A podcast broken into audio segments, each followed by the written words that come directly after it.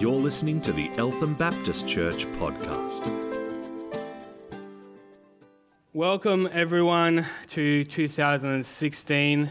There's a lot more people here than I thought there would be because it's early of the year, so well done to all of you. Um, Jesus points for you all. Uh, today, we are going to be having two services. I think we have two services every Sunday for January. I could be wrong. Uh, Josh Ball's preaching next week. No, sorry, two, not two services, two sermons during one service. I told jo- Josh Ball's preaching next week, and I told him he's only preaching once, but I realized today you're actually preaching twice. Uh, you're welcome. You are so welcome. Yeah, all right, no worries. I'll get on to that. Um, let me just open up in prayer.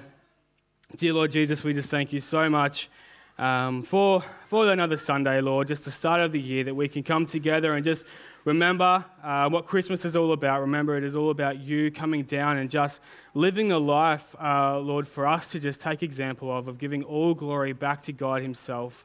We thank you so much that we can just do this openly in our country, that we don't have to hide our love for you, we don't have to hide our passion but just come together and just celebrate that, Lord. So I just ask that today will be celebrated, um, celebrated for your love, Lord, and just open our hearts, open our hearts and our minds to what you have to say, that we will not close our minds um, to what we think or to what scares us, I guess, Lord, but would you just challenge us and just start this passion in our hearts at the start of the year um, and get us excited about just living our lives completely for you.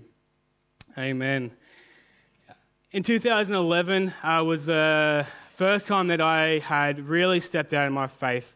Um, I'd left for the most powerful and transforming journey of my life so far. Um, it was the time that I, I, joined the Logos Hope, which is a missionary ship. Um, I've spoken about this a lot before. Uh, a lot of you have heard me talk about that, but this was a very significant part of my life and my faith. Um, my belief in God uh, just changed dramatically. It wasn't just this understanding that there was a God, but I was actually starting to trust that there was a God, and in that God, it wasn't just something that I wanted to believe. I could actually walk out in my day and just know that God, I want to see God at work, and that was really, really exciting and super powerful. Um, through that whole time, I just kept on asking, Lord, like, where do you want me to serve you? This was where I, want, I knew that I wanted to serve God uh, in everything that I did. But I didn't know if that was back here or overseas. And as I was traveling around, we went to all these different countries, and I was praying, like, Lord, if you want me to serve here, I'm willing to do it. I'm open for it. I just need to know that that's actually from you. The whole time I was overseas, though, I was overseas for two years. Uh, just, I don't know why, but Australia was on my heart. And not that I was homesick. I really didn't miss Australia too much. I love traveling. Um, but it was more, I had this heart to come back to Australia and just see disciples made, just to see this passion for Christ to grow more and more. Um, and that, yeah, that would happen in and everything that I did. It wasn't just church, it was also the workplace and it was all of that. So my, my whole desire was to come back to Australia and just to serve God in any context that might be. So for me, as I came back, I started the internship, internship here at the church, and I was also bricklaying part time. So that was awesome. I had uh, here at the internship discipleship with the youth group, and I had evangelism um, in my workplace in bricklaying. But that was a lot easier said than done. When I was, I was bricklaying, I really wanted God to be known. So I was like, I wanted to start these conversations with people. But the difference between coming back to Australia and in the workplace and on that on the ship is I was surrounded by all these people on the ship that was encouraging me and challenging me and praying for me, and they were doing that beside me.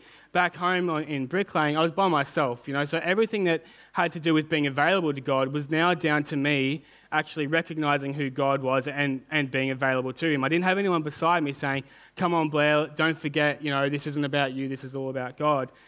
Um, when I didn't see the fruits in my work start happening, my eyes started to drift from God to myself, and so did that trust. That trust started to go from God to myself, and I started to take on that responsibility of, of spreading the word more, uh, I don't know, just starting conversations or whatever evangelism looks like, I'd started putting that trust back into myself and, and, removing that from God.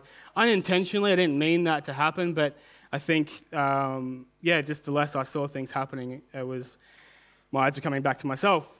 After a while, um, I still didn't see much fruits, and it was very draining. You know, when you try and do stuff out of your own effort, you know that you're starting to, something's wrong when you're just exhausted, you know, and it's just like, well, where's God in that moment? When you don't see the fruits, you're exhausted, what, what's happening there? Earlier uh, this morning, you saw that we're having a virtual camp coming up this year. Well, the last virtual camp about two years ago, we had this guest, uh, guest speaker, speaker uh, this guest speaker come, also known as a guest speaker, came from the States called Chip Kirk. And he was amazing. He came in to the internship and, and really just challenged us a lot. And uh, his, his main topic that I heard him talk about nearly every time was about how he goes about evangelism, right? And how he sort of quit the agenda of evangelizing. He doesn't go and say, okay, today I'm going to evangelize. This is my agenda for today. So he quit that. He didn't quit evangelism, he just quit the agenda of it. And so what he does is he goes out whatever he's doing, going to shops, um, getting the newspaper like older people do still, uh, whatever it is, like wherever he's going, um, I meant that in, with good intentions, guys. Um, technology's a mess, trust me. No, but he went out, whatever he was doing, he would, he would just say a prayer, be like, Lord, I am here and I am ready and I'm available to be used by you. Will you use me today? And that was his prayer. He would go out and he was just sharing with us as, as he um, just honestly said that before God without an agenda, but just acknowledging who God is and recognizing that he could be used right now. He went out and he was saying about how people would just approach him. Like he didn't even start these conversations. People would actually approach him and then he got to share the gospel without even having that intention. It was just, God's opened the doors. Here it is. All right, now you need to know about Jesus. And it was just amazing and so challenging for me because it was exactly what I wasn't seeing you know, I was putting in so much effort. I wasn't seeing any fruits. Why wasn't I seeing any fruits? And then now this guy comes along, doesn't do anything, and he says all the cool stuff. But anyway, um, that was really, really cool for me to see. I was actually, I was acting that God needed to be used by me. You know, I was acting like that I had to be in those positions for God to be glorified. But it's, it's not that God needs me to get out of the way for him to be glorified either.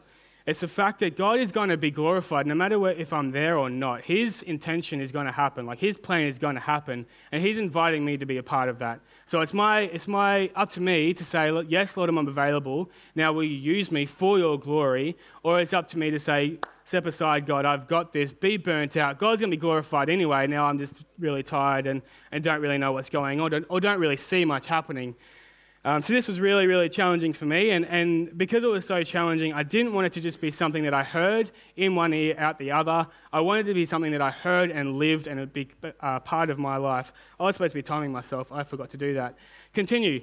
Um, so as I, as I thought that, I'm like, well, uh, oh, sorry, a virtual camp. Still, we were having a sunrise prayer and worship here, and so I'm like, well, I need caffeine. So decided to go down to McDonald's um, beforehand, just get a, a few of us some coffees. And on the way down, I was saying that prayer that Chip Kirk was saying. I said, Lord, I am here and I am ready and I am available to be used by you. Will you use me now? And as I was driving down, though, I was just being so aware of that prayer. I was being so aware of who God was, and I really wanted to mean that prayer. I wanted to be genuine and something completely from my heart, not just from something that I wanted to be. I, wanted, I was just really focusing on the road and on God. As I was driving, I was just like, Lord, I want to see you glorified in and through my life, and I meant it. Um, but I, I, out of all honesty, I wasn't really expecting much. I'm just like, oh, I might have a conversation with someone behind the counter. I might just ask them how their day's been, which would be early morning, night shift, whatever it was. And they might say, well, early morning, night shift, so not too great. And then we could go from there, and maybe a conversation from, about Jesus would happen. As soon as I rocked up to McDonald's here in Eltham, um, I got out of the car and this guy came up to me and he said, Oh, hey man, I'm really sorry, but I'm lost. I've got no fuel in my car. Can I borrow about two or three dollars just to put some fuel in my car. And in my mind, I'm like, well, it's going to cost you more than two or three dollars to get anywhere in life. So that's not going to do anything with fuel. So either you're homeless or you've got a drug problem and you're wanting some uh, cash from anyone. But I was sort of unexpected. I wasn't really expecting this guy to come up to me. Um, and I was, I was being very aware of God. I'm like, great, this guy's come up to me. I want to be obedient. I don't know what's going to happen here. All I can do is just trust in God. Hopefully, this money is not going towards drugs. I went inside and I got some change because usually I'd give, uh, if I saw a homeless person or something, I'd give them food, not money. Um, So I went inside, got some change, and I came out. I did my order, I came back out, and I gave him some change. And he was just so grateful. He was just like, oh man, I just want to throw you out all these blessings and doing all these weird hand gestures. And I freaked out. I was like, gave a little nervous smile and just turned around, went back inside, and, and got my order. And, uh, and left. I really freaked out. And on the way, I'm like, oh man, I just missed this opportunity to be used by God. You know, I didn't get to tell him even about Jesus. He threw me blessings where I have no idea where that came from. And um, you know, I just missed this whole opportunity. But um, I can't dictate what God's plans are. Do you know what I mean? I have no idea if that moment was actually meant for me rather than for that guy. And even if it was for that guy, that's completely out of my hands. That's all back to God. All that glory goes back to God. All I can see from that moment is that I was available. And that was awesome because I actually saw something huge. I didn't even expect that guy coming up to me, and all it was was me being available to God. And now it's weird. People are actually approaching me. Um, yeah. Uh, also, because that was like a really awesome moment for me, I started rocking up to work a bit earlier and just praying, the exact same prayer, like, Lord, I am here and I'm ready and I'm available to be used by you. And just meaning that and sitting there and meditating and just recognizing who God is, knowing of this power um, of Jesus Christ resurrecting from the dead. And just knowing that and meaning that prayer and, and going into the workplace. And I didn't see something every single day. But this one time, one of my workmates come up to me, and he just had this. Uh, him and his partner had just had this baby about two, three weeks earlier or something. And he came up to me, knowing I was a Christian, and he said, "Oh, hey, Blair, thinking of getting our baby boy baptized. What do you think of that?"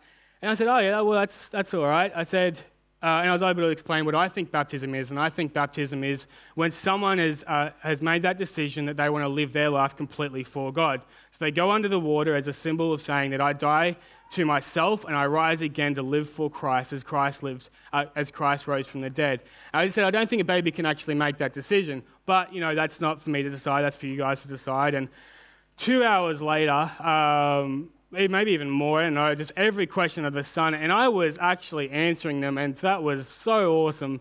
And, but so of God, because I have no idea what I said, and I never really make sense much anyway. So definitely all glory to God from there. But it was, it was seriously like the, these answers that I was having, it was like, yeah, take that.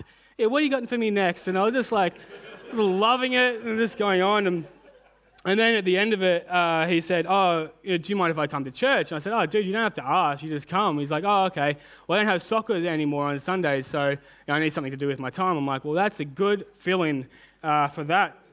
He never actually ended up coming to church. You know, he about two weeks later, he got fired for drug use and, and work ethic and all this sort of stuff. And um, and that was disappointing again. You know, once again, I was just like, oh man, you know, I just missed this opportunity. I should have should have put in more effort to get him to church. And once again, I was reminded, I don't know, by what by, just maybe common sense, that and just to realize, just seeing God at work anyway, was that it's not my place to dictate what God's plan is. I can't take that trust from God and put that back on myself again. I mean, seeing these miracles of people actually approaching me, that's what I was hearing from Chip Chip Kirk that people were approaching him, and I wanted that. I wanted that experience, and now this is happening, and I can't be disappointed with what I see. I don't know God's end result. I know this much, and that is how much God has asked me to be available to. But His plan is so much bigger than what I can see um, happening around me. We don't always see what God's up to. I want to turn to uh, Mark 10, 17 to 27. It's about the rich man coming up to Jesus. Uh, and I'll just read that, um, starting from verse 17. As Jesus started on his way, a man ran up to him and fell on his knees before him. Good teacher, he asked, What must I do to inherit eternal life? Why do you call me good? Jesus answered, No one is good except God alone. Straight there is just such an awesome example of us as followers of God and being available to God. All the glory goes back to God. And Jesus is doing that himself. Even though he's the Son of God, he's saying, No, no, no, I'm not good. Only God is good alone. And throughout the whole New Testament, or through the reign of Jesus, that was evident. Jesus was always putting the glory back to God. This isn't ours to receive, no matter how many miracles we see. It's only because of the power of God. So he just corrects this guy. No, no one is good except God alone. Continuing uh, verse 19. You know the commandments you shall not murder, you shall not commit adultery, you shall not steal, you shall not give false testimony, you shall not defraud, and also honor your mother and father. Teacher, he declared, all these things I have kept since I was a boy.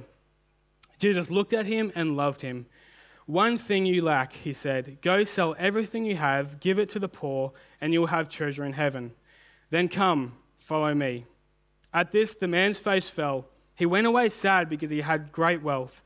Jesus looked around and said to his disciples, How hard it is for the rich to enter the kingdom of God. The disciples were amazed at his words, but Jesus said again, Children, how hard it is to enter the kingdom of God. It is easier for a camel to go through the eye of a needle than for someone who is rich to enter the kingdom of God. The disciples were, were even more amazed and said to each other, Who then can be saved? Jesus looked at them and said, With, with man this is impossible, but not with God. All things are possible with God. First, uh, the, the response Jesus gave actually surprised me a little bit. So the rich man is saying, How do I in- inherit eternal life? And Jesus throws out the commandments.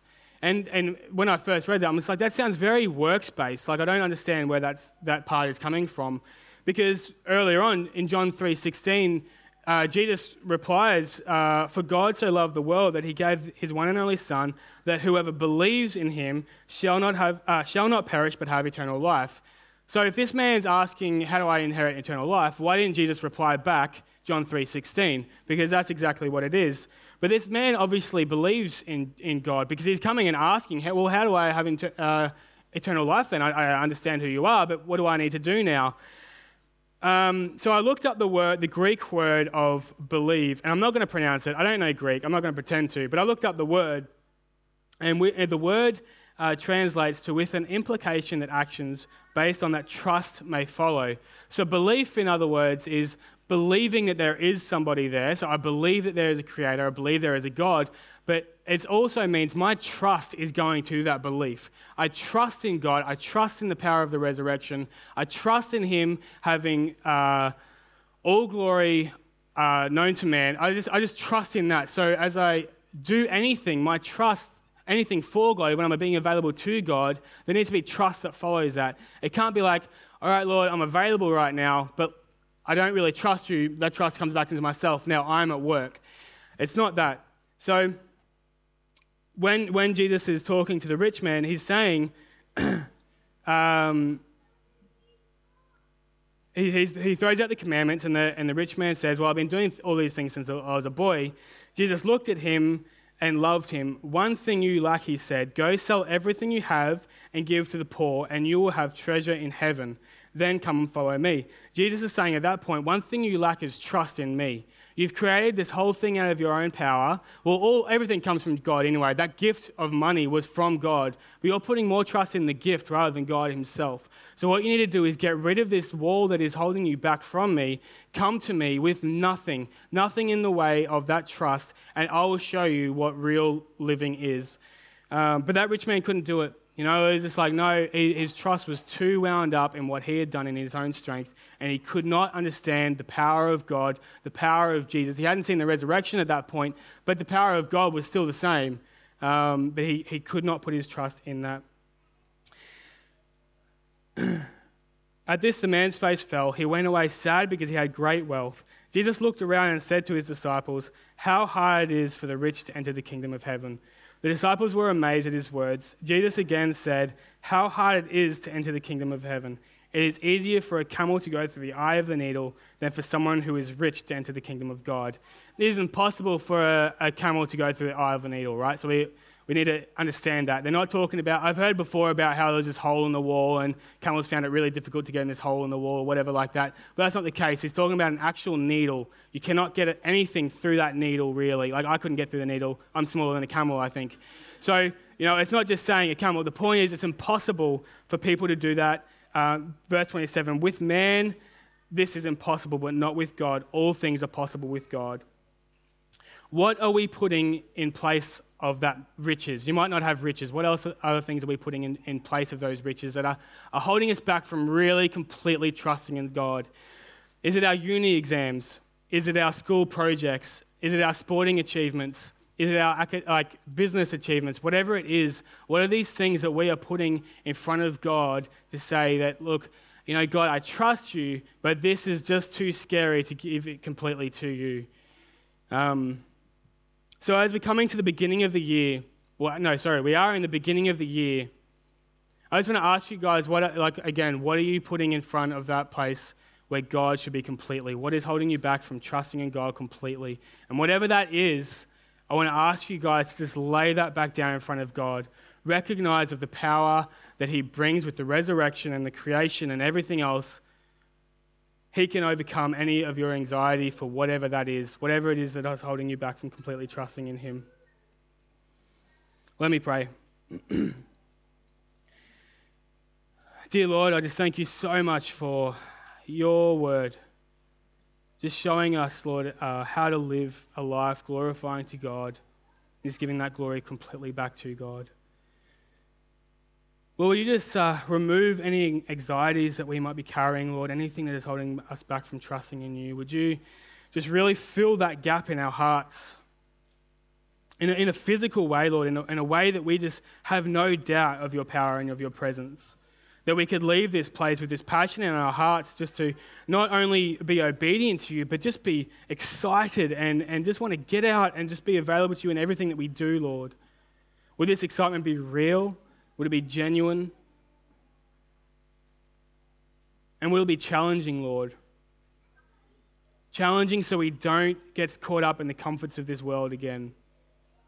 May our eyes be fixed on you and your glory. And would you just show us miracles, Lord, in this church, through this church, through these people, and in these people, Lord? Would you just show us all your glory, show us miracles, bring us closer to you, Lord? Well, I also want to lift up Luke to you now as he comes up to speak. Um, would you just really anoint him with your words? Would you just protect him from himself getting in the way? Would there be less of Luke right now and so much more of you filling him? And will you just keep our ears open to you, Lord? In Jesus' name. Amen. You've been listening to the Eltham Baptist Church podcast. If you'd like to hear more or simply pay us a visit, go to www.elthambaptist.net.